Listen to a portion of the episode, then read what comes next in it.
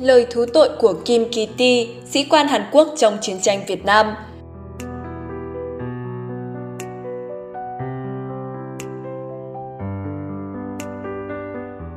Một khi đã bắn một thường dân vô tội, chúng tôi không thể không giết tất cả bọn họ, bởi vì một người còn sống sót có thể làm nhân chứng về những việc làm sai quấy của chúng tôi.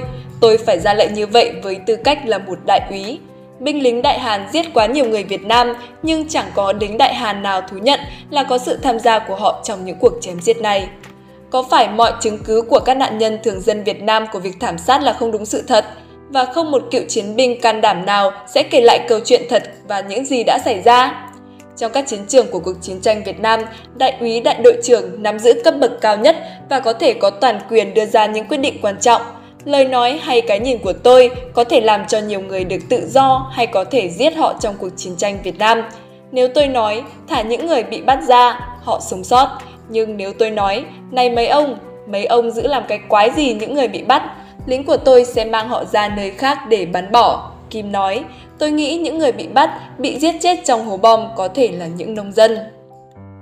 Kim dở bản đồ tác chiến của kế hoạch mắt rồng trong cuốn sách Lịch sử chiến tranh của quân đội Đại Hàn trong thời kỳ chiến tranh Việt Nam và chia sẻ chi tiết về câu chuyện những trải nghiệm của ông ta ở đó. Kế hoạch mắt rồng là một cuộc hành quân quét sạch du kích Việt Cộng do tiểu đoàn 1, 2 và 3 của đơn vị Rồng Xanh tiến hành từ ngày 9 đến 27 tháng 11 năm 1966.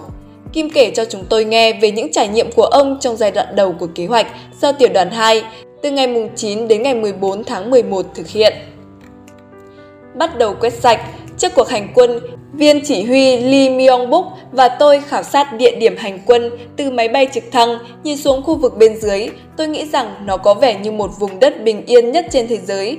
Các ngọn núi được cây cối um tùm che phủ và các bác nông dân đang lao động với lũ bò trên những cánh đồng lúa của họ. Nơi đây sẽ bị chiến tranh tàn phá khủng khiếp trong 19 ngày tiếp đến.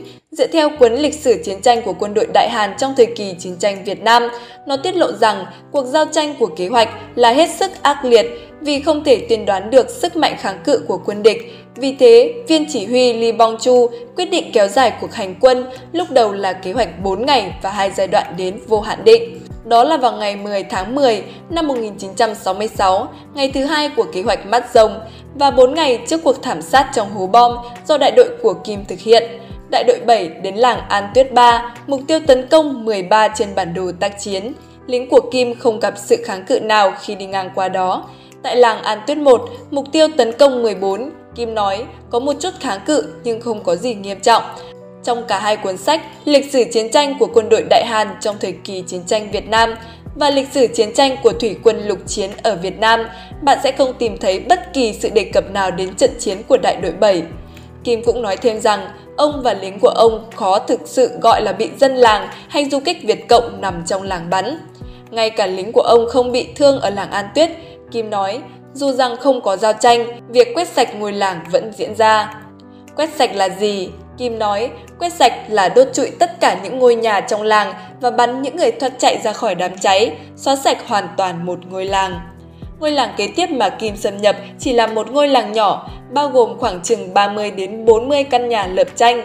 Theo trung đội 2 và 3, những người chỉ huy của đại đội 7 vào làng, Kim chỉ có thể nhìn thấy những căn nhà đang bốc cháy, trẻ con, đàn bà và những người già bị tàn sát với những cái đầu vỡ nát từng mảnh và những cánh tay bị bức rời ra khỏi cơ thể của họ. Kim cũng thấy một đống xác chết người Việt Nam. Ông đi dọc theo con đường hẹp, ra xa khỏi những ngôi nhà đang bốc cháy. Và bước đi cũng chẳng thể dễ dàng gì nếu như không phải bước qua những đống xác chết của quá nhiều xác người trên đường. Ông ta hét to với những người sĩ quan đang tiến gần trong tuyệt vọng. Kim nói ông ta không thể đếm chính xác số xác chết, nhưng có thể khẳng định mình đã chứng kiến số lượng người chết khủng khiếp của ngôi làng trên đường.